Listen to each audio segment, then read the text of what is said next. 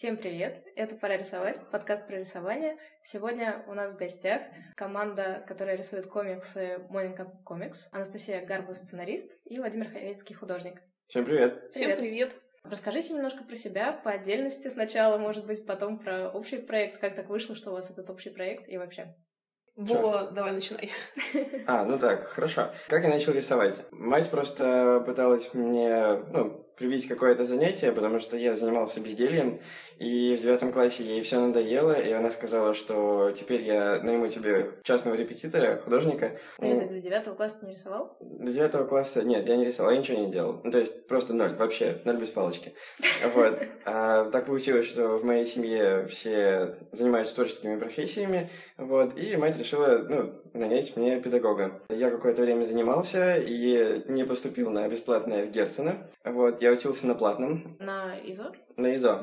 Mm-hmm. И э, там я познакомился с людьми, с которыми, ну, ну, с которыми я начал делать комиксы. Ну, в частности, я делал их сам по себе, просто другие люди тоже их делали. Вот, я видел, что так можно, и мне это понравилось. А вот. ты их читал, или ты просто сразу стал рисовать? Я их сразу стал рисовать, я их не читал. То есть для меня комиксы, как средство проведения досуга, открылись гораздо позже. Я не знаю, почему так получилось, но факт остается фактом. Э, сначала я рисовал, потом читал. Видимо, из-за этого мне не хватало каких-то навыков, знаний, вообще, как все это должно правильно выглядеть. Мои первые комиксы были довольно корявые. Вот, но так или иначе, вот я здесь рисую их теперь. Вот, это что про меня. Угу. Что про тебя? Да, всем привет, меня зовут Настя, я сценарист, как вы уже поняли. Я на самом деле пришла к этому через э, довольно сложный путь, то есть эм, я начинала вообще а, просто с гуманитарной профессии, я по образованию философ-религиовед, то есть это вообще не имеет никакого отношения к сценарному ремеслу, а, но после того, как я закончила философский факультет, я решила найти себе какую-то более практическую специальность и поступила на факультет журналистики. Проучившись там, поработав какое-то время журналистом, копирайтером, я начала делать журнал. Собственно, это привело к тому, что мы с Вовой встретились, потому что я пригласила его на работу в качестве иллюстратора. Э, у нас завертелся общий творческий проект, который продолжается до сих пор, только уже в другом формате. По поводу комиксов, я увлекалась комиксами в юности. Я читала X-менов, это была прям моя большая любовь. Я читала очень много японской манги, а, но у меня никогда не было мысли делать их самостоятельно. То есть я как раз, в отличие от Овы, начала с того, что я их читала залпом. А, но потом как-то так вышло, что мы пришли к мысли, что хотим делать совместный творческий проект, и комиксы показался идеальным вариантом. Угу. Получается, сколько лет назад это было? То есть как... сколько вашему проекту лет? А, ну, мы начали делать а, первые наши короткие комиксы, стрипы в 2013 году, в начале 2013, mm то есть... Э, ну, три годика. Да, уже небольшой юбилейчик. Мы начали mm. со стрипов э, про отношения между женатой парой из викторианской Англии, мистер и миссис Вуд, Джессика и Роджер. Но очень быстро пришли, столкнулись с такой проблемой, что очень сложно придумывать сюжеты для пары из викторианской Англии, потому что юмор той эпохи, он будет, наверное, не очень понятен современным людям, ну и не очень смешно, в общем-то. Ну, шутки приходилось бы объяснять. Да, про что там шутить? Mm-hmm. Про то, как там муку разбавляли известью, очень смешно. Довольно актуально, как мне кажется. Да, мы пытались потом перенастроить, сделать какие-то интересные исторические шутки. А, ну, у нас получилось довольно занудно. Мы сделали Джессику суфражисткой. Для какой-то узкой аудитории. Да, довольно узкая аудитория. И, в общем-то, мы делали там про исторические заблуждения той эпохи, серию комиксов. Но потом поняли, что получается как-то натянуто. Вот. И уже в 2014 начали делать про Вову Настю. Э, комиксы про нас, про, mm-hmm. про отношения современной парочки, но во многом там не совсем мы, там кое-что от нас, кое-что просто собирательный образ mm-hmm. да, парочки. У вас началось со стрипов, но потом также стали появляться и большие проекты, или это стало параллельно происходить? Вот да, просто было? в какой-то момент мы поняли, что это получается как бы сказать, overkill. То есть слишком много на такие стрипы нас. Ну, то есть у нас mm-hmm. очень много амбиций, вот, но стрипы там немножко порисовал и немножко придумал шутку. Вот. И это не позволяло нам с Настей, ну, полноценно раскрываться как творческим людям. То есть... Ну, точнее, и... реализовывать себя как команда именно, mm-hmm. да, сценарист-художник. Слишком круто. Сценарист и художник для стрипов. Mm-hmm. Я могу вспомнить только один проект э, сценариста и художника, который настолько круто выстреливает. Это вот Майкл Вульф и Андерс Маргенталь Тайлер делают э, стрипы а, датский художник и писатель. Очень смешные, очень такие Но они делают их очень много. Но они а про делают... что там? Ну, они... Это острая сатира, со- острые социальные комиксы, очень злые шутки у них. А у них классический формат. Это вытянутая картинка, вот, и там происходит какой-то диалог, и внизу подпись. Такие кривенько нарисованные, там, голые люди у них, там, Мгм. больной безумный бобер там у них есть. Ну. Да, но у них такой проект, который как бы нам не подходит, грубо говоря, по формату. Совсем. Вообще не про нас. Потому что мы с Вовой в первую очередь хотели, поняли, что хотим не шутить, рассказывать про какие-то злободневные там события, а хотим просто рассказывать большие истории. Сесть и неспешно рассказать большую историю с кучей глав. Это просто нам больше подходит. Ну, скорее, да, просто история, чем шуточки. Но при этом формат стрипа, он, наверное, более благодарный с точки зрения аудитории, да? Потому Есть- что люди любят, когда про одно и то же, грубо говоря, выходят какие-то обновления, и что Безусловно, да. Ну, то есть, когда начинаете делать стрипы, ой, делать комиксы, конечно, лучше начинать со стрипов. Мгм. Потому что проще понять, э, куда двигаться, проще набрать аудиторию, это правда. Да, у стрипов такая проблема, она их и как бы и проклятие, и благословение. То есть у них очень большой ретеншн, но как бы люди быстро забывают о них. Их очень много репостят, э, то есть когда ты выкладываешь шутку, ее много могут нарепостить, вот, и многие это увидят, но про нее очень быстро забудут. То есть фанатская аудитория набирается гораздо медленнее, чем у больших э, комиксов, где большой мир, и где читателю легче погрузиться в него, то есть, ну, забыться от реальной жизни, что ли. И э, начинать, естественно, учиться стрипов, потому что тогда наберутся люди, которые... ну, Которые тебя полюбят, и потом как бы захотят принять другой твой проект, большой, им будет интересно. Но лучше, конечно, набрать аудиторию сначала. Иначе Мгм. просто не будет мотивации. не Если, если тебе никто не будет ничего писать, ты просто можешь оказаться демотивирован полностью, потому что денег на начальном этапе это не приносит вообще никаких. Ты это делаешь исключительно для себя и как бы Во имя искусства. во имя Да. искусства исключительно, конечно. Поэтому нужно хотя бы внимание. Внимание на этом этапе очень важно. Вообще внимание всегда важно. Это как бы да, но в начале самое главное. А как вообще вот чисто практически быть э, с какой-то большой историей, если со стрипами понятно, что ты, ну, ты опубликовал пост, и в нем вся история, и все, да? А если это какая-то большая история, то она же как-то публикуется по частям. Предполагается, что зритель посмотрел предыдущую часть, посмотрит следующую. Как это лучше сделать так, чтобы люди не потерялись и понимали, о чем речь? Ну, а если говорить в формате паблика, то, в принципе, там можно расставлять банально хэштеги, да, возвращать к предыдущей главе, какие-то ссылки давать. А, ну, сайт, понятно, сделать сайт-визитку, на котором просто сделать удобно, чтобы удобно было ориентироваться на разные вкладки. Вообще, мы пришли к большому комиксу не так давно, год назад. Мы в 2015 году, в конце года, приняли участие в конкурсе Атава Экспо в конкурсе комиксов. И наша трехстраничная история, это был самый наш длинный комикс на тот момент, Мегагик, выиграл гран-при фестиваля. Ну и это, конечно, очень вдохновило. Вообще, огромная благодарность фестивалю за то, что проводят такие конкурсы, потому что для молодых комиксистов это очень вдохновляющий момент. Признание какое-то. Признание, в среде да. такой. Конечно. И мы захотели сделать большой проект и полностью уже уйти от стрипов. И с начала 2016 начали делать комикс «Закрытый клуб», который мы к стыду своему очень сильно затянули. И на данный момент у нас не очень много страниц, но это все равно самый наш большой комикс. А сколько уже есть страниц? 11. А будет сколько? Эм, На самом деле эта история уже заканчивается, то есть мы решили ее не затягивать, закончить до конца года именно вот эту историю, а в начале следующего начать уже другую историю. А, Скорее всего, с другими персонажами, но это не значит, что мы текст забросим, мы, скорее всего, к ним вернемся, но чуть позже. Как-то так. А, ну и, конечно, опять же, насчет фестивалей. а, У нас этот комикс большой, на большом фестивале участвовал в выставке а, закрытый клуб. И это тоже был очень вдохновляющий момент, потому что мы пришли, там стенд с нашим комиксом, вокруг него ходят люди, фотографируют его, обсуждают, это здорово. То есть это тоже очень важный момент. Молодым комиксистам надо принимать участие конкурсах и фестивалях, выставках, чтобы видеть отклик.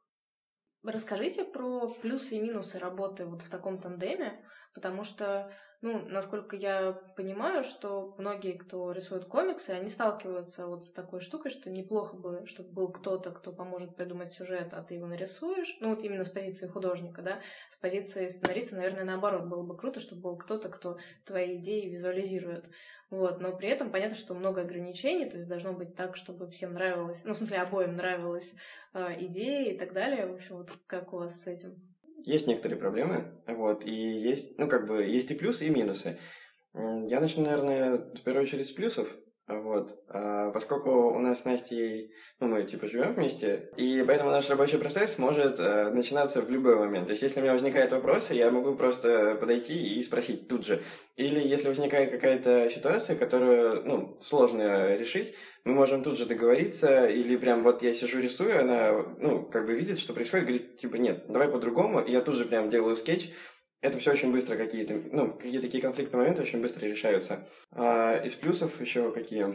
Ну, у нас общие интересы, потому что смотрим одни и те же э, видеоролики, те же сериалы, те же книжки читаем. Одни и те же мультики. Одни и те же мультики, мемасики одни и те же. Вот, то есть э, весь культурный пласт у нас как бы как один свитер на двоих. Вот, поэтому нам очень удобно общаться, и когда мы говорим, ну вот эта вот штука, а, ну да, я поняла. Это тоже очень классно, э, помогает в работе. Да, на самом деле это важный момент в принципе творческого тандема сценариста и художника, что им должен нравиться этот мир, который они вместе создают чтобы не возникало каких-то очень острых противоречий. Ну, чтобы они смотрели в одну сторону. Грубо говоря, мы оба любим киберпанк. Отлично. Мы оба любим 19 век. Прекрасно. Там, давай туда любовь добавим. Не, а вы как-то формулировали для себя вот, ну вот, вот мир, который мы будем создавать, он будет выглядеть так-то? Или оно как-то само пошло, оно и само. что вам нравилось? То есть у нас было много идей, вот, и из этой толпы идей были как бы, ну, выделялись под, подавляющим большинством, там, вот, про 19 век и киберпанк. То есть, да. это в общем и целом, это как бы совокупность. Не, не было такого, что вот мы сели, ну что, Настя, все, сегодня делаем про 19 век. Нет, ну, такого не было. Просто как бы куча наработок, и больше всего из наработок получилось вот по этой стилистике. Ну, наверное, нам да. это нравится, значит. Ну да, 19 век, киберпанк, футуризм 80-х. Вот это наши основные темы. Мы просто реально посмотрели кучу скетчбуков, которые там исписали, зарисовали. Да, это самое большое количество наработок. Вот. Возможно, еще добавим что-то от Нуара в проект с киберпанком. Но в целом, да, с жанром мы определились просто благодаря тому, что несколько лет очень много обсуждали, придумывали, делали кучу наработок. На самом деле создание комиксов — это же адский труд. Да, потому что придумывать это, в принципе, очень сложно. Особенно, если это нужно сочетать с работой за деньги. Ну да. Про минус это. Минусы, ну, с моей стороны минусы. Настя пишет сценарий, э, я вижу персонажей или раскадровку, или ракурсы по-своему. У нас есть фишка такая, я не знаю, как это получается, я рисую абсолютно зеркально ее представление. Да, это, это вообще странно. Я представляю, что мужик стоит у окна с правой стороны, с левой стороны там, я не знаю, шкаф. Он рисует просто зеркальную картинку. У меня это мозг просто взрывает. Я говорю, перерисовывай. Зачем? Потому что я видела по-другому. И это минус. Перерисовывать из-за того, что просто зеркально отрисовал. Не, я понимаю, можно в фотошопе отразить как бы это все. Но факт остается фактом. Я просто рисую абсолютно зеркальные вещи, как бы ее сознание. Это интересно, вот. А, кстати, есть из минусов такое же, что видение персонажей у нас иногда расходится, и это бывает тоже проблемой. То есть мое видение, ее видение. А Настя, ну, она как девушка, ей больше нравятся мужчины, скажем так, ну, анд- не андрогинного, типа, как сказать? Ну, просто красавчики. Красавчики. Ну, то есть, мне нравится, мне нравится, когда нарисовано брутально. Если вы знаете такого художника, Симон Бизли, Uh, у него такие супер прокачанные мужики, вот, девахи с большими грудями. Я не знаю, можно ли говорить? Нет, нет. Слово груди достаточно корректно. Вот. Мальчики должны быть изящные, девочки плоские, не надо. Чтобы, знаете, э, было много пушек, вот, взрывов, чтобы, знаете, вот как Судья Дред. Вот, вот это идеально. А Насте нравится, что было все изящно. И иногда у нас не сходятся вот эти вот моменты, особенно в мужских персонажах. То есть, если женщина, она отдает мне как бы на откуп, типа, чувак, ладно, я признаю, забирай, то с парнями у нас бывают сложности. Мужские персонажи сложно идут иногда. Ну, да. Особенно если учесть, что женщины у тебя иногда как мужчины выглядят. Это неправда. Мужчины с большими грудями. Все жалуются на большие подбородки, но это неправда. Да нет, на самом деле это не особенно большая проблема. Я не скажу, что мне так не нравится уж, как Вова рисует, потому что если бы мне не нравилось, мы бы, наверное, не смогли ничего делать с этим. Никто не говорит, что тебе не нравится, как я рисую. Мне очень нравится, как ты рисуешь, просто действительно... Мне нравится, что ты рисуешь. Просто действительно иногда не совпадает, но вот к данному моменту мы уже проработали персонажей, которые будут в комиксе, и уже все в порядке с ними. У нас просто есть один персонаж, который почему-то придумался уже года два назад, но рисовать комикс мы будем сейчас только про него. Достаем его из старого скетчбука, и вот он оживает у нас. Старый пыльный скетчбук. Да, это очень странное чувство. Он как будто жил там, знаешь, ждал, когда мы посмотрим на него, обратим внимание, и, наконец, вылез. А нет такого ощущения, что вот этот совместный проект, он ограничивает, что можно было бы и то, и то, и то, но нельзя, потому что а, нужно, чтобы нравилось обоим в одинаковой степени. Не, не думаю. У нас это получается как способ общения. То есть для нас творчество в первую очередь ну, как бы взаимодействие друг с другом. Это как, ну, не знаю, вот некоторые по вечерам смотрят фильмы или что-то еще, ну, там ходят куда-то. Я не говорю, что мы не смотрим фильмы, никуда не ходим. Да, нет, мы, мы смотрим фильмы, у нас бывают нормальные свидания, на которых мы обсуждаем идею для комикса, да, обычно. Вот, поэтому для нас это имеет очень большое значение ну, в совместной жизни. Ну да, то есть во многом это не наше личное как бы творчество, э, а наш способ взаимодействия, и мы идем навстречу друг другу. Вова делает э, некоторые вещи именно то, что мне нравится. Я пишу, прописываю некоторые сцены, которые бы ему понравились, а не мне. Это, это правда, такое есть. Это наоборот как бы сдерживает и не позволяет Но это здорово, потому что мы благодаря этому можем держаться в рамках чистого жанра. То есть вот возьмем киберпанк и будем делать киберпанк, а не добавлять туда кучу всего, винегрет, который бы хотелось там увидеть. То есть ограничения, которые помогают, наоборот. Очищают. Ну и опять-таки да. не позволяет делать что-то лишнее. То есть, если мне там ну, придет в голову. У меня иногда бывают такие идеи, что я теперь хочу делать пиксель-арт. Я посмотрел крутого художника, и я теперь должен делать анимацию в пиксель-арте. Но у меня нет времени, потому что мы делаем комиксы, и это хорошо, потому что, ну, как бы это вообще не моя тема. Я никогда не делал пиксель-арт. Вот, за 10 лет своего, как бы, рисования это никогда вообще у меня не было. И мне это не нужно, потому что это ну, это меня очень сильно распыляет. Я явно не добьюсь таких же успехов в этом, как люди, которые начали хотя бы года три назад вот, уже этим заниматься. И это хорошо. Нужно бить в одну точку. Нужно делать то, в чем ты силен. Вот, особенно если ты слаб духом, как я, вот, и подвержен влиянием извне. Влиянием пиксель-арта. Влиянием пиксель-арта, да.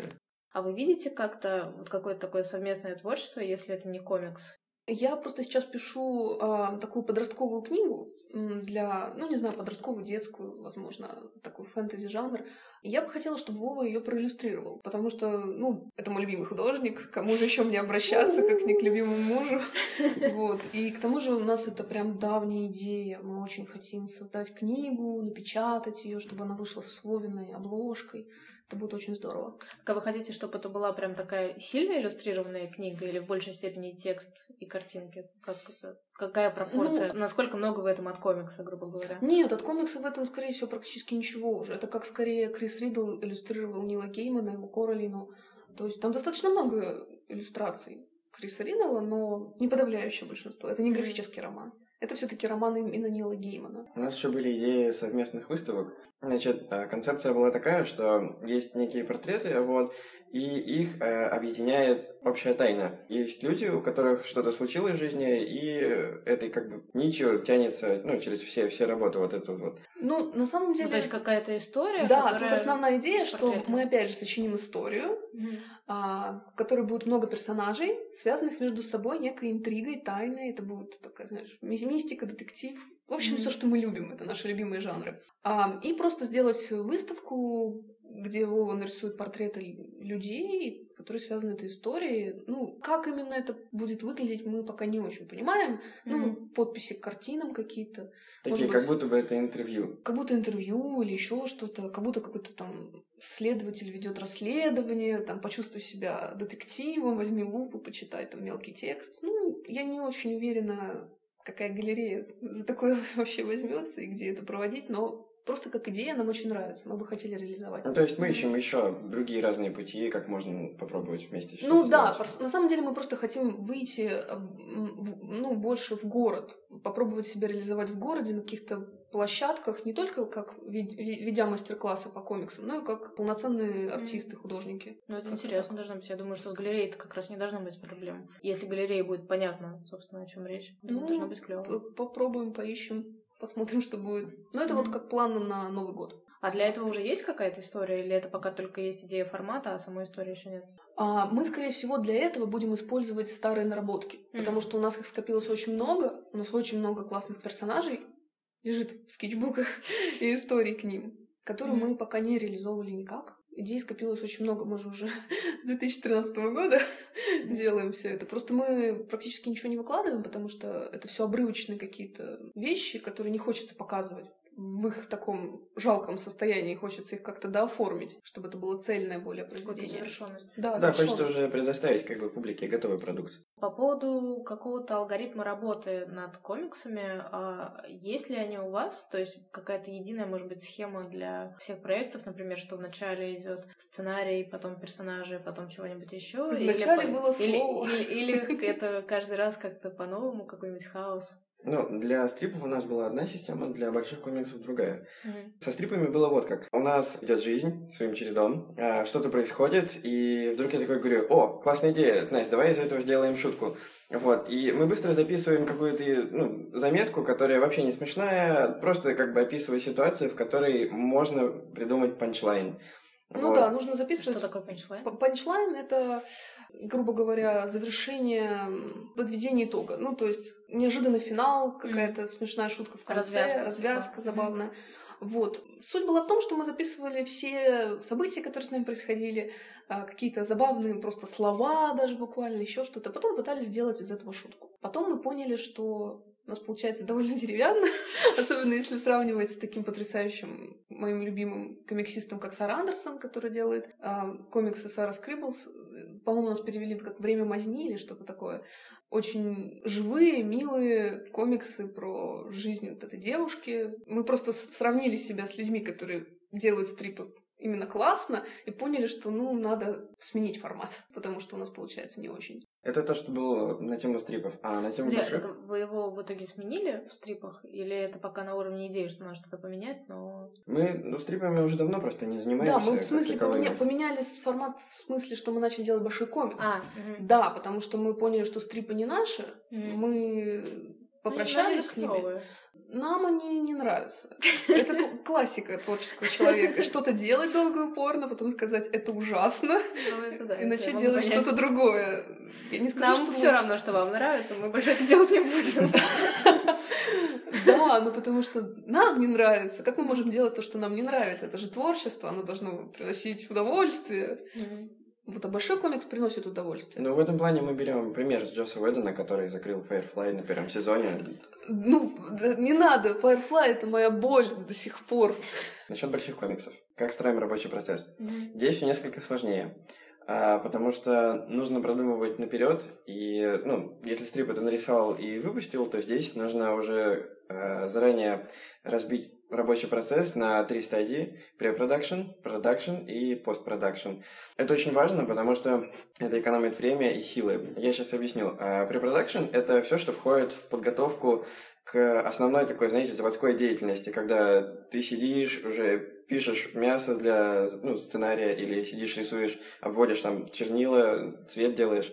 Препродакшн — это когда мы с Настей садимся и просто устраиваем мозговые штурмы на тему идей. Мы подбираем то, что у нас было, ну, предыдущие наработки, смотрим, что из этого можно сделать, а, записываем все это, и появляется черновик сценария, да, который разбит по главам каким-то, вот. Ну, и... да. То есть фактически как раз, ну, вот здесь вначале идет сценарий.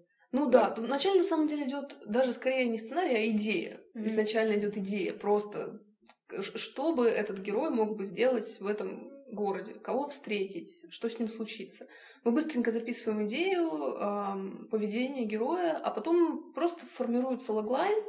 А, это двух-трех предложениях описания сути, части, в которой будет происходить действие. А потом уже я пишу краткий синопсис, ну, то есть это описание того, что там будет, в принципе, в этой главе. Проблема в том, что мы а, очень большого произведения еще не делали, и нам сложно сразу выдать очень большое произведение. Мы привыкли делать коротенькие зарисовки на 3-4 кадра и перейти с этого формата сразу на комикс, где будет там много страниц, там 100, 200, это, конечно, сложно.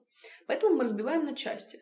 Вот у нас есть часть, в которой там, например, будет 20 страниц. И найти, вот ориентируемся примерно 20 страниц, и у нас должна быть завершенная история. Самое главное. Это очень важный момент.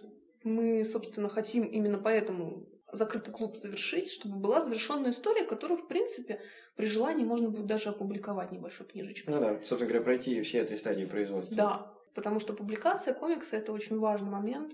Выход в свет. Выход в свет, да. Под публикацией имеешь в виду реальная книжная публикация, да? Безусловно, но в принципе можно напечатать самостоятельно, просто как бы для себя сделать этот зин. Угу. Почему бы и нет, это здорово. Но то есть все равно важно, когда это офлайново, да? Да, безусловно, когда это в бумаге, когда это напечатано, когда ты можешь это подарить друзьям, показать родителям, это очень важно. И это, к этому обязательно нужно стремиться. Именно поэтому для нас формат веб-комиксов не подходящий. Мы с Вовой очень любим бумажные книги. Ну, кстати, если поговорить о том, какие книги мы любим, я открыл для себя в свое время вот эти вот европейские альбомы, э, типа Black Seda, э, здоровенные книги, которые нарисованы там акварелью, и каждая иллюстрация очень красивая. В этом есть свои минусы, вот, но это просто очень красиво, это очень круто выглядит, это здорово, это монументально.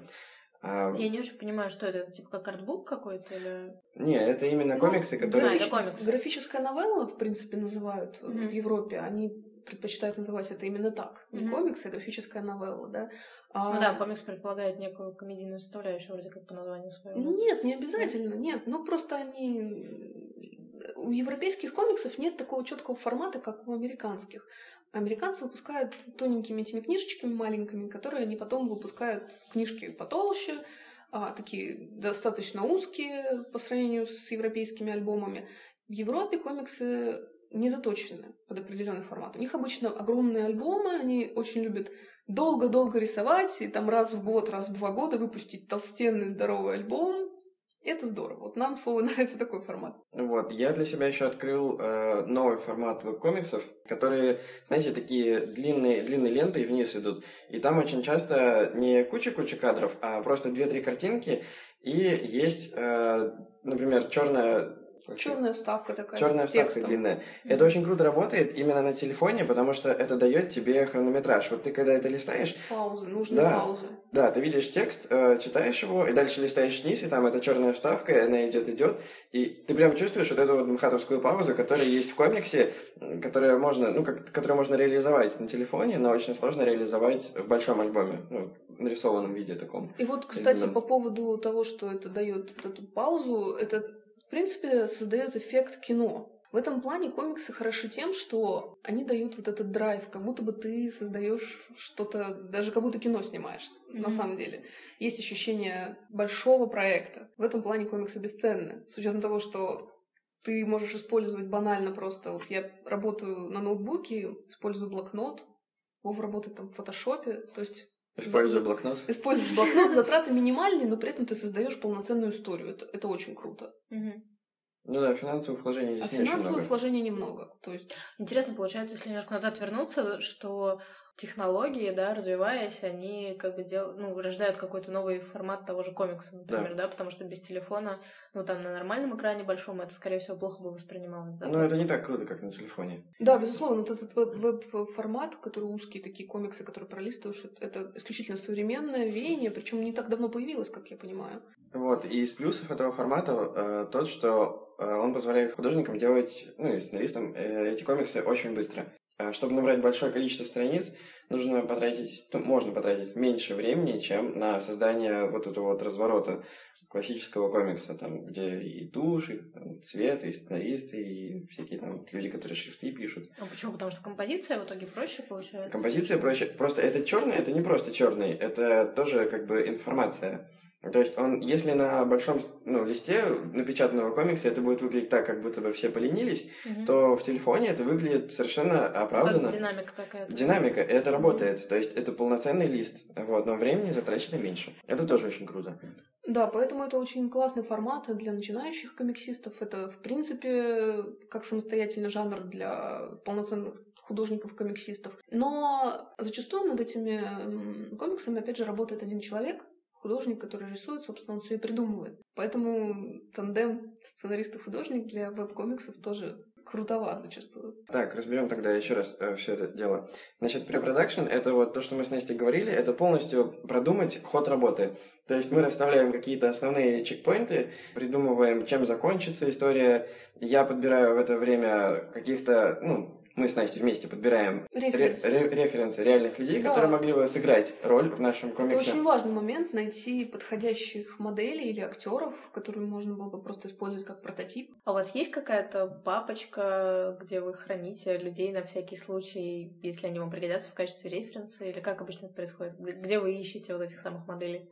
Ну, на том же сайте Tumblr, на сайте Pinterest. Конечно, сохраняем какие-то лица ну, в папку собственно, комиксы, mm-hmm. проекты, потом используем. Но у нас уже на самом деле сформировалось. Ты знаешь, что ну, некоторые, например, для этого используют какие-нибудь а, сайты с, там, с уличной модой, например, там фотографии, что там какие-то такие странные, с азиатской особенно. Да, конечно, используем. Mm-hmm. То есть, да, безусловно, фэшн-фотографии тоже смотрим. Mm-hmm. Потому что зачем придумать какие-то странные шмотки, например, если там открыл какой-нибудь показ, и можно просто это все увидеть. Ну да, такое даже в голову не придет. Такое даже в голову не придет, потому что ты не профессиональный дизайнер одежды. Зачем это придумывать, если это можно срисовать? То есть mm-hmm. абсолютно согласна. В стадию препродакшена у нас также входит раскадровка. А, это тоже очень важный момент, потому что, ну, как говорил мой учитель, все эти эскизы — это 90% сделанной работы. В раскадровке мы сразу же решаем, ну, сколько диалогов, а, сколько страниц у нас получается, уточняем как бы какие-то ракурсы, моменты, и когда готова раскадровка и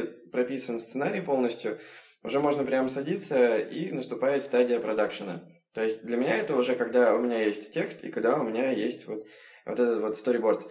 Сажусь и рисую. Там все просто. Там как бы главное, чтобы время было для меня удобнее работать, например, с утра. Я встаю часов в 8 и до 12, вот это вот время просто не вставая сижу и рисую. Вот, когда все это заканчивается, когда есть, ну, типа, вся история, э, Настя смотрит, ну, как бы проверяет ошибки, мы смотрим, что у нас там по цвету получилось, как хорошо, плохо, если что-то где-то поправляем. То есть в стадию постпродакшена входит э, редактура, входит э, подготовка, например, страниц к печати, и, ну, насколько это вообще можно уже выпускать. То есть проверка готовности к запуску, обратный отчет, можно так сказать. Ну и в стадию постпродакшена, скорее, входит распространение это в сети, если так уж полностью описывать все этапы. Так что вот такие вот моменты. Ну да. Ну, то есть такая серьезная работа. Капитальная. Не, не то, что Капитальная, взял да. И... То есть на нее надо много времени, это самая основная проблема, потому что у нас есть э, своя работа, ну, за которую нам платят деньги, грубо говоря, а за комиксы, естественно, деньги нам не платят, это наше личное творчество. И найти на это достаточное количество времени бывает сложно. Тут еще такой момент. Если упускаешь историю, она провисает, то очень сложно вернуться к ней. То есть, если ты запустил механизм истории, то нужно вещать, но делать, довести до конца. Мы, вот, к сожалению, упустили хвост истории закрытого клуба, и он у нас провис на целое лето и начало осени. И вот... а, а что ты имеешь в виду, упустили историю? Ну, что вот... не продумали, или она уже как-то потеряла актуальность для вас? Да, она... Нет, мы на самом деле ее доделали до какого-то этапа, потом поняли, что мы не хотим делать то-то и то-то с этим героем, а что с ним делать, а давай подумаем. И вот это как-то растянулось, и в результате потом мы уехали, там в отпуск, потом еще что-то, еще что-то. А потом сейчас нужно вернуться, вспомнить это все, свежим взглядом посмотреть, доделать, это уже сложнее. Mm-hmm. То есть, когда запустился То есть лучше механизм... за, за один присест, да, это все свежо. Вот эта вот история, лучше всего а, взять, придумать маленькую историю, небольшую, там, на 10 страниц, там, на 15, а, и доделать ее до конца. Это будет лучше всего, чем да, у меня огромный комикс на 100 страниц, или там на 200, но я буду делать его 3 года, там, или сколько, 2 года. Это очень плохой вариант. Скорее всего, вы его так и не доделаете никогда. Лучше сделать буквально там за пару месяцев, там, за, за, за три месяца. Ну, за полгода. Просто у всех своя скорость. Кто-то рисует очень быстро, кто-то медленно. Кто-то пишет очень быстро, кто-то очень медленно. Сложно бывает придумывать. Я, на самом деле, не очень много знаю про комиксы. Я скорее отношусь к тем людям, которым интереснее рисовать, чем их читать. Потому что я не то чтобы очень много их рисовала, но все-таки если выбирать, я выберу скорее рисовать. Но у меня есть какое-то такое представление, что существуют ну, некоторые виды традиционные комиксов, да, и собственно, независимые комиксы, опять же, в моем представлении это все остальное. Можете ли вы как-то обрисовать, что сейчас с этим в России, в принципе, потому что комиксы становятся популярнее, но мне, опять же, кажется, что это именно независимые комиксы становятся популярнее. Может быть, я ошибаюсь. И куда бы вы себя отнесли? Может быть, какие-то из традиционных, например, как-то на вас повлияли на то, что вы делаете, или наоборот нет? Ну, в общем, как про это? Угу. Ну, на самом деле, я не могу так назвать традиционными комиксы. Ну, то есть, э, если имеется в виду американский формат комиксов, потому что все-таки комиксы зародились в Америке, ну да, в принципе, можно назвать классический комикс. Сра- сразу приходит на ум X-мены, да, там Человек-паук, когда думаешь о комиксах. Но сейчас это очень относительное понятие, потому что границы комикса размылись. То есть комиксы — это и японская манга, комиксы — это и графические новеллы западные, и американские комиксы, и вот эти всякие арт-комиксы, инди-комиксы. Что касается России, у нас есть крупное издательство, в принципе, в Москве, Bubble, которое mm-hmm. занимается производством коммерческих комиксов э, в формате в американском, похожем. Есть эм, то есть правильнее делить не на традиционные и традиционные, а на коммерческие и некоммерческие? Скорее, да. Скорее mm-hmm. на коммерческие арт-комиксы. Потому что все таки если комикс приносит хороший доход, можно ли его назвать независимым, если это крупное издательство выпускает? Mm-hmm. То есть тот же самый Нил Гейман, ну, вот его комикс «Sandman», «Песочный человек», который издавалось издательством «Vertigo», это подразделение DC Comics, это потрясающий комикс, его называют комиксом для интеллектуалов, его вполне можно назвать арт-комиксом, но при этом он коммерческий, потому что его издавала Vertigo. Ну, то есть это такие размытые очень границы. В принципе, независимые комиксы можно еще сказать, что это ребята, которые сами печатают зины, которые устраивают какие-то арт-фестивали, выставки. Ну, то есть у нас есть, например, очень хороший фестиваль Бумфест, который как раз-таки занимается распространением вот этого формата арт-комикс. Очень классный, интересный формат, который может быть интересен молодежи, которая начинает а, делать комиксы. Потому что это позволяет им поверить в свои силы, начать рассказывать истории посредством картинок. Но это, конечно, не наш свой формат. Мы больше тяготеем именно к коммерческому комиксу, потому что по закрытому клубу даже видно. Он такой у нас чистенький, красивенький, то есть с цельным однородным сюжетом.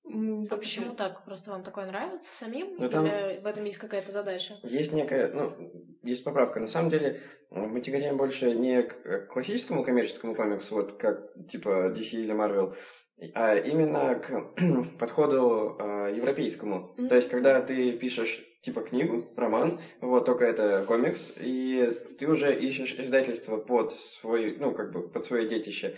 Мы не делаем под заказ, потому что, ну, это все-таки наше хобби. Да, это наше хобби, наше личное творчество. Мы делаем только то, что нам нравится. И это как бы масштабное что-то, и мы все-таки рассчитываем с этого получить какие-то деньги да, через серьезное издательство. То есть мы не отрицаем то, что как бы эти права отойдут кому-то другому, типа издательству. Ну, по сути, мы просто хотим сформировать это как нашу интеллектуальную собственность, которая будет со временем на нас работать. Почему именно так? Ну, просто... Ну, мне на самом деле просто нравятся внятные истории. Я не люблю, когда там много смысловых каких-то подтекстов, которые непонятны рядовому читателю. Я сама просто обожаю, например, книжки Джейн Остин. Я, я люблю то, что там в викторианскую эпоху все было понятно и логично, есть главная героиня, есть проблемы, в конце все поженились. Отлично, все понятно, все прекрасно, чувства, эмоции, все прописано. Герои переживали, страдали, ты вместе с ними. Я люблю понятные финалы. Мне нравится просто. А так как я сценарист в этой команде, то я и делаю такую историю под себя. Извини.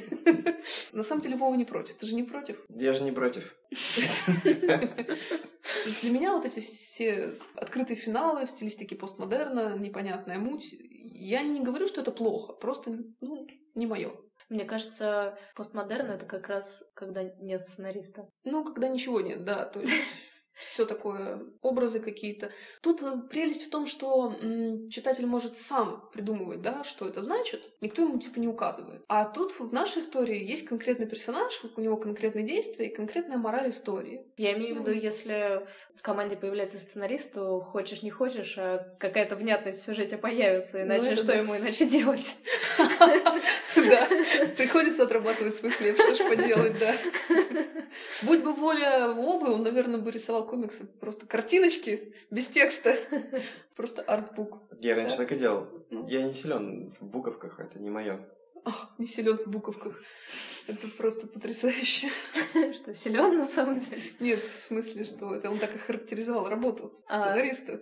Сила в буквах. Спасибо, что объяснила мою шутку. Пожалуйста. Просто оставь ее трупик где-нибудь под столом мы таким образом перешли к животрепещущему вопросу, который волнует вообще всех и всегда. Это коммерция. Комиксы коммерция. Возможно ли это? Ну, понятное дело, что вот издавать книгу, переиздавать, э, делать продолжение и потом получать роялти и радоваться, это классно, но вряд ли кто-то как всерьез на это рассчитывает, да, просто занимаясь комиксами как в свое свободное время, что это будет что-то, на что можно будет жить и так далее. А все-таки возможен ли какой-то формат, при котором, ну, грубо говоря, вы а, делали бы примерно то же самое, что вы делаете, но при этом вам бы за это платили, ну, я не знаю, это была бы какая-нибудь реклама или какие-то комиксы, которые регулярно где-то издаются в каком-то коммерческом издании. Вот на- насколько вообще это в принципе развито? Бывает ли такое, есть ли у вас такой опыт? Ну, на самом деле, в принципе, можно представить, как на этом зарабатывать. То есть есть различные порталы типа Патреона, где можно зарегистрировать свой проект и выпускать страницы комикса, и за это тебе будут платить донейшн, то есть какие-то а, в месяц. Но это прям можно рассматривать как заработок? Да, это можно рассматривать как заработок, но это, безусловно, исключительно короткие комиксы, потому что большой графический роман ты просто умрешь делать, mm-hmm. там, выпуская по странице в неделю. Какие-то короткие стрипы, я думаю, да. Не, ну почему? На самом деле есть примеры людей, которые на Патреоне зарабатывают большие суммы, но... Ну, я имею в виду для начинающих художников, для, начинающих... для молодых. Ну для да, молодых. мне кажется, возможно, если у тебя уже есть аудитория фанатов, да. которые готовы... Вообще, я хотел бы пояснить сразу, что комиксы — это рабство. Вот, и как бы есть вариант... Я тоже хотела это сказать. Есть вариант как бы быть самому Вы себе... в рабстве друг у друга? Ну, у нас, да, у нас взаимное рабство друг у друга. Вот, можно быть самому себе работорговцем и рабом. Можно устроиться в рабство куда-нибудь еще, на другого работать. В любом случае, вариант как бы с баблом, или, ну, если говорить про Россию, да, это ты постоянно сидишь и работаешь, работаешь, и получаешь какую-то денежку, это, это возможно. Вот, но а практика показывает, что от любого проекта ты в какой-то момент устаешь, и тебе хочется чего-то кардинально другого. Да, То есть нужно и быть к этому готовым. Просто на самом деле, на мой взгляд, а, имеет смысл, если ты хочешь реально заниматься комиксами, имеет смысл зарабатывать деньги не на комиксах, зарабатывать деньги отдельно. Работать в каком-то офисе, не знаю, делать что-то, что не очень интересно, но зато приносит хороший доход. А комиксы рассматривать исключительно как личное творчество, которое если ты его будешь делать с удовольствием, в какой-то момент оно выстрелит и принесет больше плодов просто. И эти плоды будут жирнее и вкуснее, чем если ты будешь подыхать, но пытаться продать свои маленькие комиксы, никому не нужные, там, потому что ты никому не известен.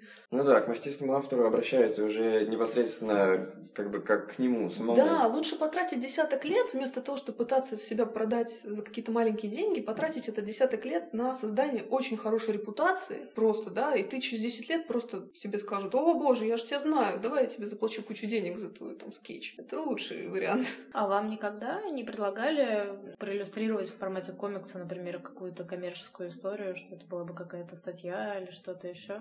Не было такого опыта? Возможно, было, но мы, скорее всего, отказывались. Ну, мы, да, там бывали предложения, mm-hmm. мы отказывались зачастую, потому что ну, там очень небольшой заработок, а требований было очень много. Это в основном рекламные агентства обращаются. Вот как раз-таки для рекламных агентств можно создавать сториборды. Но просто, опять же, это не наш формат, нам это не очень интересно, мы просто не видим в этом смысла. Мы с Вовой четко стоим на позиции, мы комиксы рисуем только вот то, что нам нравится. И мы хотим, чтобы именно то, что нам нравится, в конце концов начало приносить деньги.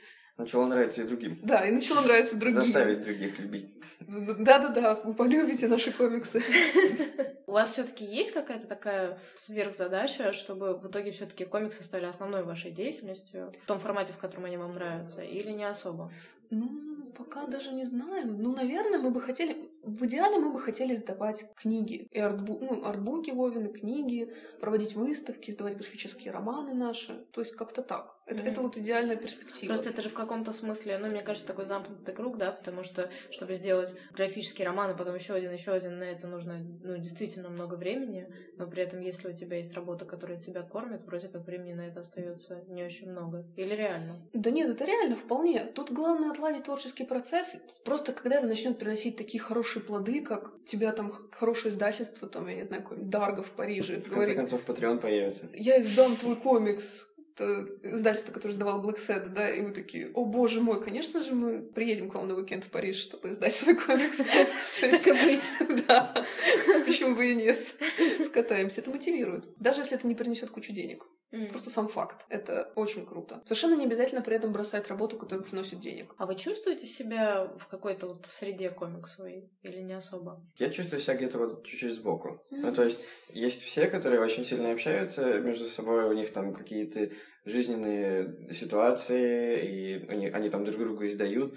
Вот. Я себя ощущаю во всем этом деле вот как-то на периферии. Ну да, мы слово несколько на периферии, потому что мы, в принципе, очень не любим общаться. Ну, то есть... Кроме как с другом. Только с друг с другом, к сожалению, это так. Спасибо, что пришли поговорить. Ну, ты исключение, ладно уж. Просто мы очень сложно принимаем людей в свою, как бы, узкую биосферу. Нам очень тяжело общаться, это правда. А с внешним миром контактировать тоже довольно тяжко, поэтому мы на фестивале ходим редко, и нам это не просто дается. Но мы себя будем пересиливать, мы хотим в новом году больше принимать участие в фестивалях, даже посидеть там со своим авторским столом, даже общаться весь день с людьми будем, да, э, попробуем, потому что это очень важный момент, социализация. Ну, это здорово, обратная связь. Обратная связь, социализация, это нужно, безусловно. Мы с этим работаем, боремся с собой.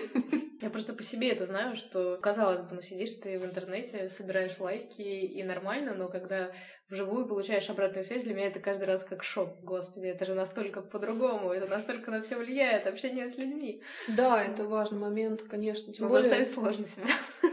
Просто нам просто пока не с чем туда было идти. Mm-hmm. У нас нету еще зинов никаких, то есть мы закрытый клуб хотим напечатать хотя бы небольшим зином, открыточки напечатать, чтобы было с чем сидеть за этим авторским столом. Mm-hmm. Но стрипы вы не хотите уже никак использовать свои, которые есть? Ну, даже не знаю. Может, можно, в принципе, напечатать тот же самый зин. Типа да. сборник. Сборник. можно было бы. Да. Хорошее бы завершение. Как завершить mm. проект, в принципе, почему бы и нет. Может, как раз это бы улучшило ваши к нему отношения, потому что когда это веб-комикс, его не потрогать, а тут какое-то вещественное доказательство того, что принципе, была такая работа большая. В принципе, хорошая мысль, потому что проект как бы просто закончился, и мы ничего с ним не сделали, а если мы его выпустим, маленькая книжечка, то, может быть, действительно... Греть душу. Будет греть душу. Да, опять же, кто-то, может быть, эту книжечку купит, ему будут нравиться эти стрипы. Просто наша самая главная приятная такая вещь, которая нас больше всего греет, то, что кому-то это нравится, кому-то нравятся эти истории которые мы рассказываем. Это здорово. Вопрос тоже, я думаю, многих волнующий. Можно ли как-то комиксу научиться? Ну, то есть понятно, что какие-то приемы те же сценарные, ну, там, композиционные и так далее, этому, я думаю, что можно научить, да, это, собственно, то, чем вы на мастер-классах своих занимаетесь.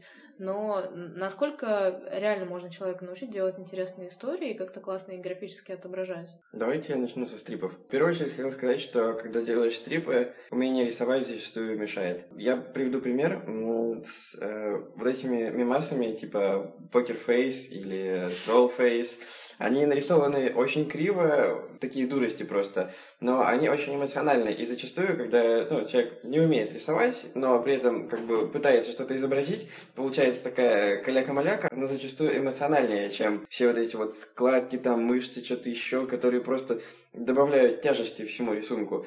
Поэтому, ну, и Сара Андерсон та же самая, она, по-моему, ну... Она очень просто рисует. Она очень просто рисует. Очень эмоционально. Это очень важно. Это, это хорошо. То есть больше эмоций, меньше навыков. Это то, что касается стрипов. Ну, а... то есть это с анимацией схоже в этом плане, да? Я думаю, да. Ну, да. То есть больше выразительности, меньше деталей. Вот. Насчет больших комиксов, как художник могу сказать, что комиксы рисуют, но комиксы читают. То есть, как бы хорошо бы вы ни нарисовали комикс, э, в какой-то момент читатель просто перестанет разглядывать ваши картинки и погрузиться в сценарий, в сюжет. В принципе, так и должно быть. А, есть пример с Блэкседом. Гуарнида прекрасен, он богичен. Да, и я смотрю... это художник. Гуарнида художник, да, Да. Блэкседа.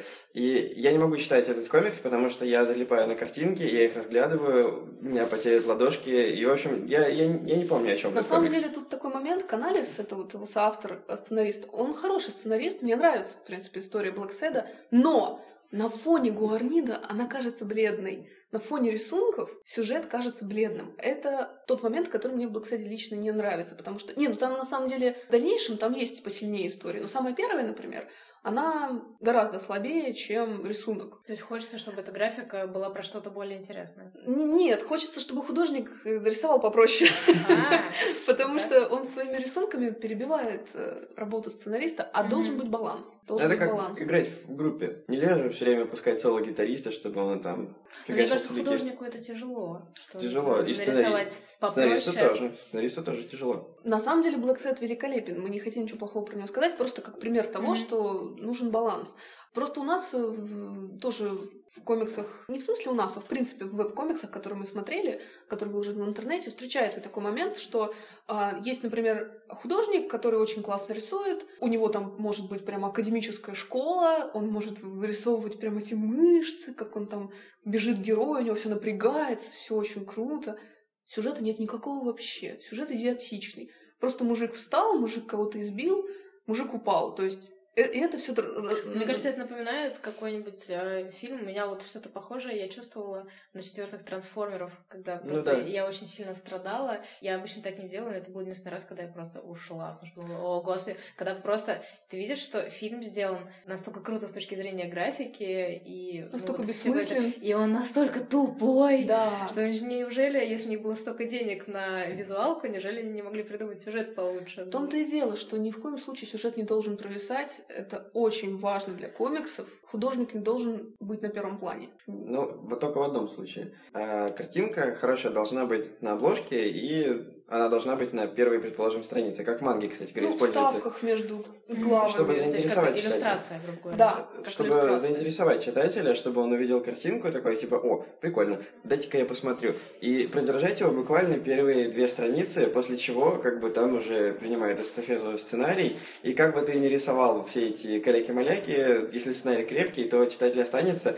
скажу даже больше, и читатель полюбит эти кривые каляки-маляки, и он будет фанатеть с них, и вот, собственно говоря, так все и происходит. Слушайте, это, кстати, интересный, мне кажется, выход для амбициозного художника, если он хочет все таки чтобы люди увидели, что как клево он умеет рисовать, что это делать, грубо говоря, арт к собственным же комиксам. Ну да. То есть какие-то отдельные иллюстрации, в Которые можно прям... в- в комиксы вставлять, Да, как да, да. разделители частей, например. Конечно, прям потрясающе. Мгм, да, это классная идея. Так все таки про обучение. Обучение. Да, мы поговорили про баланс э, графики и сценария. Я думаю, что все-таки каким-то опытным путем человек, наверное, может для себя выработать какой-то вот этот баланс, да. Да. сравнивая себя с другими. А что еще надо знать, какие навыки пригодятся? Тут уж, э, на самом деле, банально, с- сценарное ремесло, оно проистекает из киносценариев. Тут нужно просто начитывать очень много пособий, книг, все, что можно найти на русском, на английском. Банально заниматься самообразованием. Если захочется, можно пойти на курсы. Но курсы комиксовых сценариев, ну, их не бывает. Нужно идти учиться на киносценариста. Не прогадайте, потому что, в принцип создания абсолютно точно такой же. Мне кажется, если у тебя какое-то образование или вообще какой-то бэкграунд, связанный с кино, комиксов недостаточно, нет? Чтобы будет все время казаться, что вот Ну, этот инструмент недостаточно выразительный для того, ну, чтобы все показать. Это я же говорю про то, что а, если ты хочешь именно комиксы делать, Мгм. ты можешь пойти учиться на киносценариста. Конечно, в процессе, скорее всего, ты захочешь и кино снимать тоже. Но кто же тебе мешает? Сначала создать комикс, а потом снять кино. Как, например, сделали создатели фильма «Росомаха 2. Бессмертный». Там был взят комикс, э, на котором, кстати, принимал участие Фрэнк Миллер, очень известный комиксист. Это э, серия, ограниченная серия комиксов 82 года.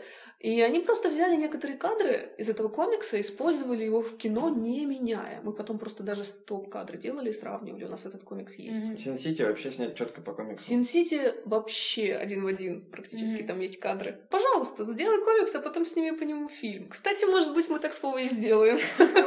Вот. Это, это про большие мечты.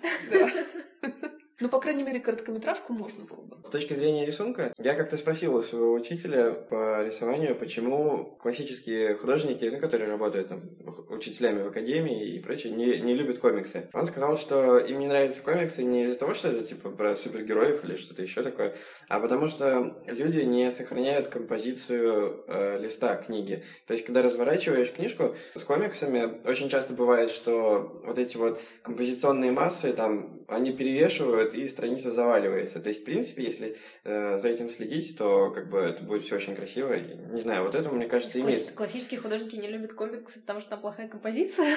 Да, серьезно, я, я спросил, они так и говорят. Mm. Ну, то есть, это одна из причин. То есть, нет целостности листа, она, она, они разваливаются, все эти вещи. А, доходит до таких абсурдных моментов. Мой классический любимый пример, когда главный герой уходит в закат. То есть, верхняя длинная картинка, большая его голова и плечи.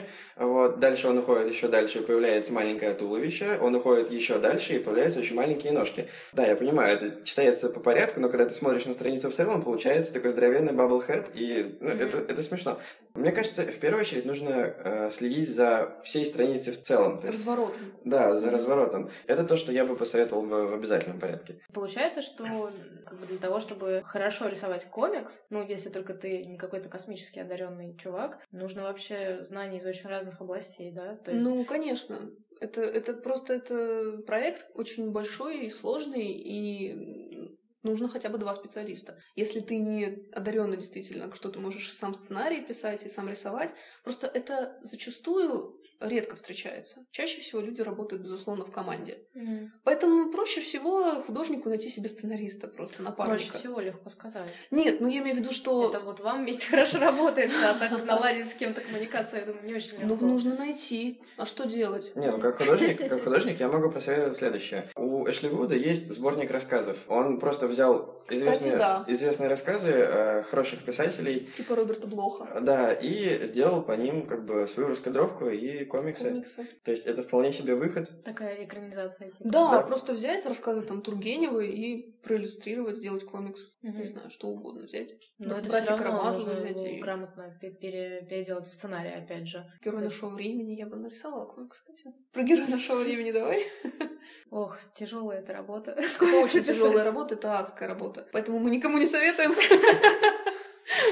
Если только нет очень большого желания. Ну, как говорится, боль неизбежна, а страдания мы выбираем я, сами. Я это замечала, то, что э, люди, в принципе, в целом испытывают большой интерес к комиксам, но не очень-то горят желанием их рисовать. В целом люди. Ну вот, да. То есть как-то думают для себя, что было бы здорово рисовать комиксы, но я не буду. Но это, это на самом деле извечная тема, как, э, как срезать, как сократить, как там, типа, сделать быстрее.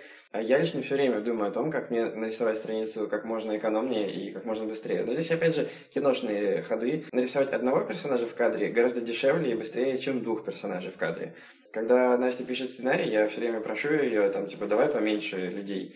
И я очень часто вдохновляюсь мангой, потому что в манге зачастую не рисуют бэкграунды. То есть у них есть экспо- экспозиция, там город какой-нибудь, он хорошо прорисован, и тебе дает довольно полное ощущение, что сейчас, где это вообще будет происходить. А дальше герои просто на белых фонах и иногда добавляют каких-то блесток, что-то еще, ну такие, просто, просто шум какой-то. Mm-hmm. Это хорошо э, с точки зрения, что это быстро, с точки зрения того, что это не захламляет картинку, получается довольно прозрачные листы, и это приятно воспринимать. Когда все забито текстом, рисунком, зрителю просто негде отдохнуть взглядом. Это тоже имеет место быть. А, например, это очень хорошо сделано в, китайских, в китайской живописи.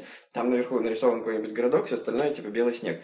Это очень круто, потому что ну, нет постоянного... легкость. Да, легкость, нет постоянного этого информационного шума ты не так быстро от этого устаешь. Угу. Вот. Ну, то есть, получается, в случае с комиксом всем проще рисовать проще читать проще. Да, все только выигрывают. То есть, типа, успокойте свои амбиции, все в порядке. Хватит и обложки. Все убедятся в том, что вы умеете рисовать. Да. Да, это, конечно, всегда сложно не показывать себя во всю мощь. Ну, а что делать? Приходится... Мощь будет, когда издана книга будет. Да, вот тогда... это будет уже... Это, мне кажется, ну, не дешевая такая мощь. слава, а как бы полноценный выход. Угу. Ну, у нас тут э, звучали некоторые фамилии и названия. Давайте как-то в одном ответе на вопрос, кто ваши любимые авторы, обозначим, кого нашим слушателям стоит посмотреть для того, чтобы понять, чем вы вдохновляетесь, что вы любите и так далее. А, ну, на самом деле, некоторые наши любимые авторы не имеют отношения к тому, что мы создаем, потому что я, например, очень люблю Фрэнка Миллера и его «Город грехов», а, и Майка Миньолу, и его Хеллбоя, но этого у нас в комиксах нет. Конкретно, чем мы вдохновляемся для создания наших проектов, это можно назвать «Лигу выдающихся джентльменов» Алана Мура а, про 19 век.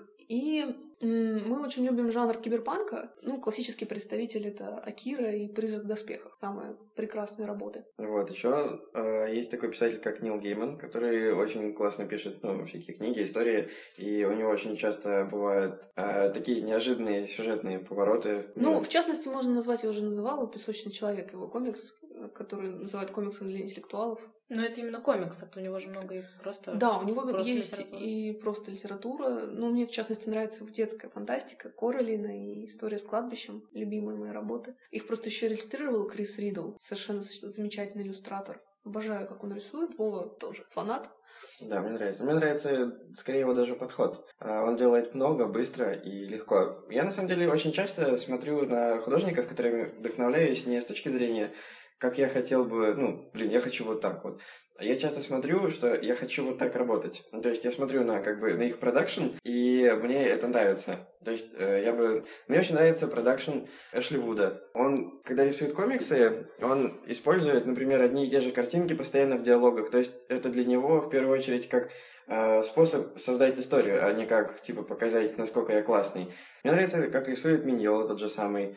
У него очень четкие такие силуэты, и он делает тоже очень много, и это круто.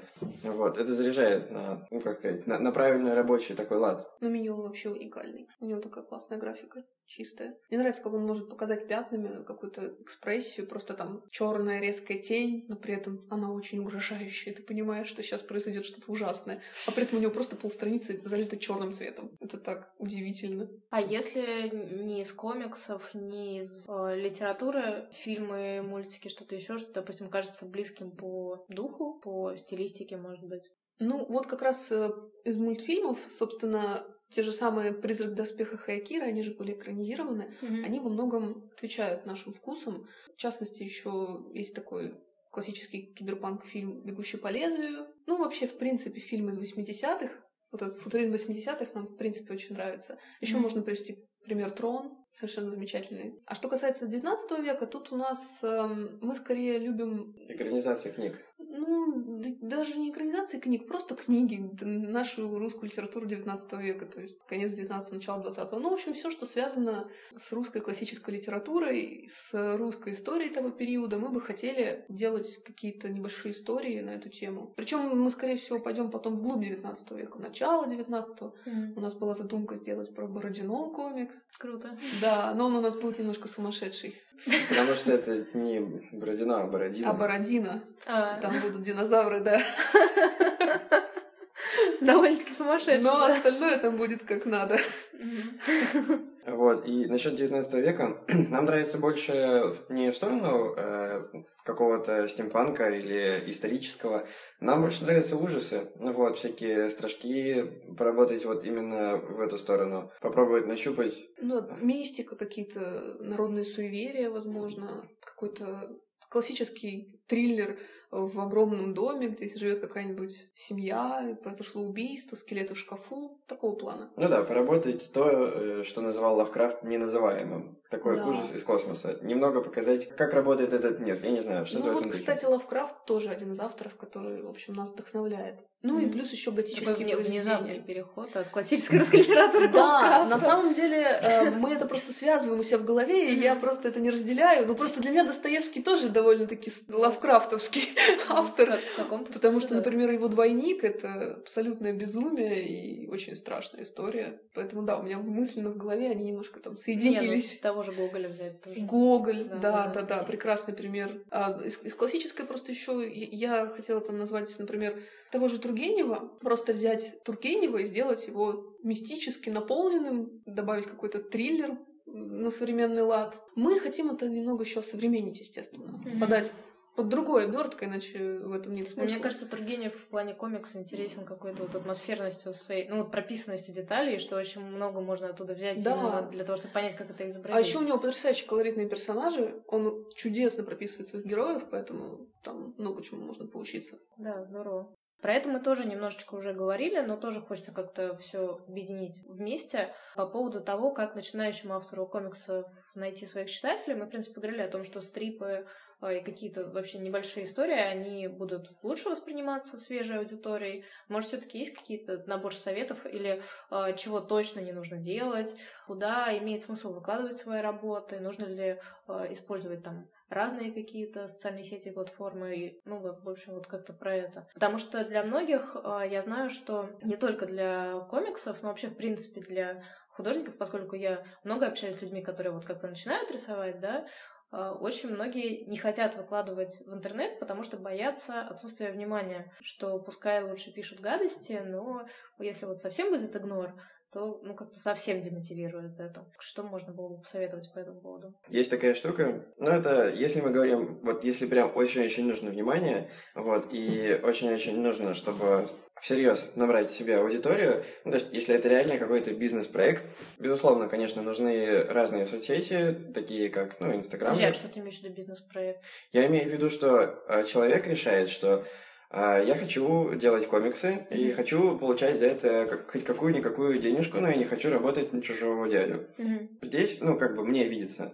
как бы такой кейс использования — это Patreon. То есть, чтобы на Патреоне зарабат... ну, зарабатывать деньги, нужна аудитория. Вот. Аудиторию можно собрать с помощью соцсетей. А, Можно самому тыкать, как бы везде всем подписывать, чтобы обратили внимание на тебя, везде бегать. Можно использовать специальные сервисы, например, э, Social Hammer. Этот сервис хорош тем, что он дает э, первую неделю использования бесплатно. Ты подписываешься, ну, вбиваешь туда свой аккаунт, и первую неделю, ну, и просто даешь ему задачу. Например, я хочу, чтобы по хэштегу, не знаю, акварель, он тыкал всем лайки. То есть, типа, первые три картинки получают лайк, и, типа, люди приходят и видят, что у тебя. А, таким образом набирается аудитория. Я пробовал это использовать, это действительно работает. Вот, другое дело, что мне А это где было... это? Это ВКонтакте? Нет, Social Hammer — В это... Инстаграме. Social Hammer подключается и к ВКонтакте, и к Инстаграму. Единственный момент такой, эм, человек может настолько увлечься соцсетями, ну то есть, что он будет рисовать всякую фигню, лишь бы поставили лайки. То есть это тоже очень важный момент, который нужно контролировать. Ты все-таки не должен терять себя, ты должен все-таки создавать качественный контент, а не какую-то ерунду полную, лишь Ну бы, да. лишь бы кто-то репостнул. Не, ну это опять-таки, знаешь, такая разговор о ловушке, в которую ты сам себя загоняешь. То есть, а, набрав кучу народу, которые подписаны на твой Patreon, они ждут от тебя совершенно конкретных вещей. Если ты вдруг решаешь, что ты больше не хочешь это делать, то автоматом ты ну, безработный. Ну, Patreon это все-таки довольно круто, это не для начинающих. Но мы Patreon- говорим о будущем. То есть, Ну, Ну, я мы думаю, что двигаться. сейчас... А вначале-то мы не сказали, что человеку делать. Ну Вначале да, кажется, сейчас просто- больше вопрос про то, даже не про деньги. То есть э, о деньгах, допустим, наш слушатель еще не, даже и не мечтает, он просто хочет, чтобы были люди, которые смотрят Просто пусть сделает а, несколько блогов. Вконтакте пабличек, Мгм. может быть, э, блог на Тамблере, но Тамблер он красивенький, но, к сожалению, там отклик очень маленький, практически никакого. Лучше уж тогда ВКонтакте. И Инстаграм, потому что в Инстаграме очень активная аудитория, позитивная, между прочим. Мгм. В Инстаграме очень много художников, комиксистов, э, в том числе западных, к которым можно приходить, говорить I like там ее арт, и все, он придет к тебе, что-нибудь напишет обязательно. Это проверенный метод общения. Поэтому вот я лично рекомендую Инстаграм и ВКонтакте, конечно. Опять-таки не Мгм. стоит пропускать всякие флешмобы, я не знаю, как это назвать. Например, типа Инктобер, а, Да. когда все художники собираются и рисуют только тушью Ну и так ставят... Инктобер тоже в Инстаграме проходит. Не только в Не только Инстаграме. Нет, почему? Везде. Он да, ВКонтактике много. В принципе, везде, часто. да. Ну просто в Инстаграме тоже можно, да. Ну, когда особенно, особенно в этом году в России, по-моему, прям все как Да. обломили и начали рисовать. Да, ну, то есть такие штуки тоже хорошо собирают аудиторию и Ну и просто внимание. зна- зна- знакомишься с новыми Мгм. художниками. Это очень важный момент. А, да, социализация, конечно. Чтобы почувствовать себя художником, почувствовать себя комиксистом, нужно общаться с комиксистами. Нужно ставить им лайки, подписывать им там комментарии, ходить на фестивали, общаться с ними, иначе ты так ничего не будешь делать. А как с конкуренцией в этой области? С одной стороны, понятно, что если ты рисуешь комиксы, ты и любишь комиксы, то есть тебе интересно посмотреть, подписаться на кого-то другого, кто делает что-то в этом жанре. Но как вообще? Вот нет такого, что типа, а, типа еще один. Да, в принципе, я не знаю, мы как-то не ловили себя на этой мысли. Мы очень так делаем просто свой проект, вот этот закрытый клуб, и просто смотрим такого же плана комиксы, которые выходят на Западе, но русских комиксов такого рода, в принципе, мало. Мгм. Из, э, из самых э, больших наших проектов про Петербург это вот «Аврора. Другая история» выходила, толстая книжка о наших российских авторов. Но мы не воспринимаем как конкуренцию какую-то. Мгм. Просто это совершенно другая история. Мы же рассказываем по-другому. Насчет конкуренции могу сказать, что на каждого автора найдется своя толпа фанатов. Вот, в любом случае, что бы ты ни делал. И не стоит забывать, что как бы, это ты тратишь очень много времени на то, чтобы это создать, а другие люди тратят очень мало времени, чтобы это все прочитать.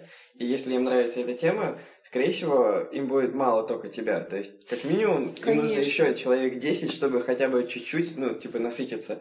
Не стоит думать, что если ты выбрал, придумал какую-то штуку, и она уникальная, и если кто-то туда еще прибежит, то все, как бы ты можешь сворачиваться. Нет, все просто будет как бы наоборот лучше, потому что люди будут еще искать больше. Они найдут его и захотят еще и найдут тебя. Вот. Это наоборот хорошо. Хорошо, потому что если То есть создается рынок, грубо Да, говоря, люди создается рынок, создается любимый жанр, если много людей делают в жанре романтической комедии, то что теперь? Ромком это приятно. Просто занимаешь свою нишу и делаешь свое дело. Вот, тебя заметят. Да, тут самое главное определиться с тем, что тебя вдохновляет, чем ты хочешь заниматься. Потому что не- нельзя делать так. Вот есть какой-то автор, он очень популярен, он делает триллеры. Наверное, если я буду делать триллеры и ужастики, как он, то я тоже буду популярным. Но ты при этом ненавидишь триллеры, да, ненавидишь ужастики, ты просто не спишь по ночам из-за этого. Ты в душе маленькая девочка, которая плачет, и ты хочешь делать там слезливую историю о любви. И не важно, что с виду ты там бородатый мужик, ты должен делать те истории, которые тебе нравятся. Нравится делать слезливые истории любви, делай их. Не надо изображать из себя там мастера Ну, это ужасов. очень мудро не только в контексте комиксов, а как бы вообще Но, но это на всю сферу жизни распространяется, да. Еще я понял э, такую жизненную истину, что э, чужая история успеха с тобой, скорее всего, не сработает, потому что она чужая история успеха. Ее повторить будет крайне сложно. Ну, то есть должны звезды сойтись так, чтобы прям все было как у него. И тогда, возможно, возможно, это получится. Но при этом ты выпускаешь свою историю успеха. Да, слушай, это очень интересно, при этом людям, люди все равно очень стараются узнать эти истории и надеются увидеть там что-то для себя. Я просто могу это судить, потому что у нас было много достаточно разных лекций с разными иллюстраторами, более или менее популярными, и всем задается один и тот же вопрос. Как же так вышло, что вы такой популярный? И человек просто рассказывает, ну, то, как у него это было. То есть просто какой-то обычный жизненный путь. То есть ничего особенного, там нету никаких таких галочек, которые повлияли на то, что вот именно так у него образовалось там столько-то тысяч подписчиков. Ну да, Вот, тут ну. как бы ты просто работаешь, и в какой-то момент просто получается. Если ты методичен, если ты делаешь... Но я думаю, что вот особенно дело. в веб-комиксах очень важна регулярность, Да. наверное. В веб-комиксах, да. Чтобы люди прям знали, что в такой-то день, в такое-то время они увидят новую серию. Новую главу. Так что, да, ди- дисциплина нужна. А вы соблюдали эту регулярность, когда делали стрипы? Или не А, особо? Нет, мы не соблюдали. Как, пойдет? У нас, к сожалению, да, у нас было все время как пойдет, потому что у нас было всегда какое-то безумие со временем, его было мало, поэтому у нас очень обрывочно это все получалось, и вот закрытый клуб у нас тоже получился довольно обрывочным, мы его сделали в первой половине года кусок, а потом как-то так вышло, что Мы очень благодарны людям, которые до сих пор с нами. да, которые до сих пор нас ждут и подписывают там нам комментарии хорошие. На самом деле подписывают не только хорошие комментарии, там подписывают и гадости, и в личку пишут гадости. Это, это нормально, абсолютно. А в личку чё- а что пишут? Ну, что мы такие сики, что мы забрасываем проекты, что мы вообще там... Я вежливо отвечаю. По сути, я хочу ответить, это не ваше дело. Вообще- Вообще-то да. Ну, просто, видимо, ждут будут надеяться. А может быть, просто хочется как-то... Подбодрить, что ли? Нет, ну, самоутвердиться за, а. за чужой счет. Это нормально совершенно. Чем популярнее проект, тем больше людей, которые хотят написать тебе гадость. Ну, это mm-hmm. как бы... Что у вас за герой такой? Что за, что за поворот сюжета? Очень странно. Нет, у нас на самом деле есть замечательные подписчики, которые указывают нам на фактические ошибки, mm. что там мы делаем какую-то... Да, это было очень круто. Это было круто. Там один мужчина подписывает, ну, подписал нам, что у нас там есть фактическая ошибка. И я так, боже, точно. И вот когда мы будем печатать, я это исправлю. Mm. Вот, да, то есть это здорово. То есть у нас, например, просто наш паблик прекрасен тем, что у нас мало неадекватных людей. Практически нету. Mm. Было несколько, но я их уже давно внесла в черный список и больше не появлялось. Там в основном все очень интеллигентные, очень вежливые, умненькие, они пишут хорошие комментарии. То есть, потому, что, просто. потому что мы делаем комикс про 19 век, и там все оттопыривают мизинец, берут чашечку чая и начинают важно рассуждать о каких-то там проблемах. Это очень здорово. Наша идеальная цель в конце издать толстую книжку в твердой, в твердой обложке. Причем мы хотим, ну, не только комикс издать и книжку мою авторскую, mm-hmm. детскую мою фэнтези. Она у тебя на каком этапе? Она у меня на этапе, эм, ну, скажем, там написано много, но мне не нравится, поэтому я, скорее всего, буду переписывать. Ну, я надеюсь в течение года закончить, mm-hmm. скажем так. Вот, и просто у меня такое ощущение, что это детское фэнтези перейдет в подростковое фэнтези. Подрастет. Подрастет в процессе, да. Потому что там у меня уже проявились такие достаточно суровые моменты. Триллер там включился. Я не уверена, что для детей это просто пройдет по возрасту. Но мне кажется, еще сами иллюстрации тоже возрастную категорию задают. То есть то просто какие они стилистические, может э, разделять детскую от подростковой. Ну да. Это да. Но я буду начинать, когда она закончится, потому что кто знает, может это будет Игра престолов в конце. Красная свадьба. Вроде бы мы обсудили все, что хотели обсудить. Такой вопрос напоследок, точнее не вопрос, а просьба. Посоветуйте что-нибудь нашему слушателю, который вот нас слушает и думает, хочу начать рисовать комиксы, но совсем не знаю, с чего начать. Что ему можете сказать? Ну, на самом деле, я начну с довольно банального совета. Нужно найти то, что действительно нравится, и не отпускать это. Пусть э, у вас немного времени, чтобы этим заниматься, Пусть вы думаете, что а зачем мне тратить там всего лишь час там в неделю на это, это же ничего не принесет. На самом деле принесет. Хотя бы час, там, полтора, полчаса. Уделяйте своему проекту время. Это самое главное. Потом уже механизм запустится, у вас начнет получаться, появятся первые какие-то результаты, и это будет уже вдохновлять и мотивировать. А ты бы посоветовала сразу это начинать выкладывать, или все-таки какое-то время поискать себя и... Ну, э, можно сделать небольшой паблик для себя и своих друзей, например, чтобы они там могли комментировать, mm-hmm. говорить. Ну, на самом деле, зависит от человека, но я бы завела паблик сразу. Может быть, дневник какой-то публичный, чтобы там могли комментировать э, прохожие, да, и твои друзья, говорить, что ты развиваешься, ты молодец. Это важный момент. Не, одно дело, как бы, когда ты э, делаешь просто, ну, сам, занимаешься саморазвитием, и люди видят твой путь, и на самом деле людям очень нравится смотреть, как человек развивается, растет. Это тоже завораживающее зрелище. Другое дело, когда ты начинаешь большой толстый проект, и в самом начале пути ты совсем маленький и зеленый, а к концу ты уже, ну, такой свирепый мастер, и смотришь, что было в начале, и думаешь, блин, и начинаешь перекапывать все это. И таким образом ты просто попадаешь в петлю, когда ты ну, постоянно переделываешь и переделываешь. Вот, вот это, кстати, кстати, очень важно. Нельзя переделывать. Лучше просто отпустить то, что было раньше, и начать что-то новое. Не нужно переделывать. Вы можете действительно попасть в ловушку и это подумать, что это ваш проект всей жизни, а на самом деле вы просто в ловушке. это тоже печально. Но для начинающих лучше всего сделать небольшой паблик и просто выкладывать туда все подряд и обмениваться мнениями с друзьями. Мне кажется, для начинающих еще тоже хорошая тема это то, что можно обратить внимание действительно на какую-то уже существующую литературу, на какие-то небольшие рассказы да. и попробовать порисовать по их мотивам. Да, выбрать, кстати, выбрать из этой литературы то, что тебе нравится, заодно определишься, что ты больше любишь. Угу. Сказки, а, или это должна быть историческая проза, да, или какой-то экшен, там, я не знаю, детектив, опять же, почему нет. Это хороший вариант, да. И кино нужно обращаться тоже. К любому виду искусства. Может быть, архитектура. Почему бы и нет? Может быть, человека вдохновит дом. Приключения ионического ордера. Да, как-то так. Это тоже вполне себе возможно. Кстати, та же самая мифология древнегреческая, например, ну, вообще. Да, да, да Да, при желании сюжетов можно накопать миллион. Просто для, я вот сколько сталкивалась, для многих это реально вот затык, как бы, что, что рисовать, про что рисовать. А на самом деле, если так Да, посмотреть- просто взять мифы Древней Греции, действительно, и порисовать на эту тему. Ничего там не менять, просто немножко добавить от себя героям. Мгм. Сделать их более чувствительными, там, я не Еще знаю. более чувствительно. Еще более чувствительными. Но там на самом деле не особенно-то они чувствительные. Там Аполлон, когда загонял нимфу, он же был довольно жестоким парнем. Нет, если при этом их, на них все представить, визуализировать их, в смысле скульптуры и все остальное довольно-таки чувствительное, Ага, ну, мне кажется. Да, да. Но в любом случае это поможет обратиться к любимой тематике, конечно. Вот. Ну и не опускать руки, продолжать работать, находить время, чтобы творить даже в самых адских условиях. В общем, это в какой-то мере похоже на добывание золотой руды в шахте, я не знаю. То есть это действительно очень сложный труд. Нужно сразу примириться с мыслью, что это тяжело, что ничего просто не получится. Но если вас не пугают трудности, то вперед, все получится. В конце концов будет результат. От себя я могу добавить, что ежедневные практики, это, конечно, безусловно, да, но еще имеет смысл э, смотреть, как люди другие работают. Ну, то есть, что они используют, что их вдохновляет. Возможно, я очень часто занимаюсь тем, что копирую э, раскадровки из фильмов. То есть, я смотрю фильм, ставлю на паузу, делаю зарисовку и смотрю, как оператор работает. То есть, не просто как все в целом, а именно вот его работа, то есть то, что мне нужно. Стараюсь вычленить все эти моменты.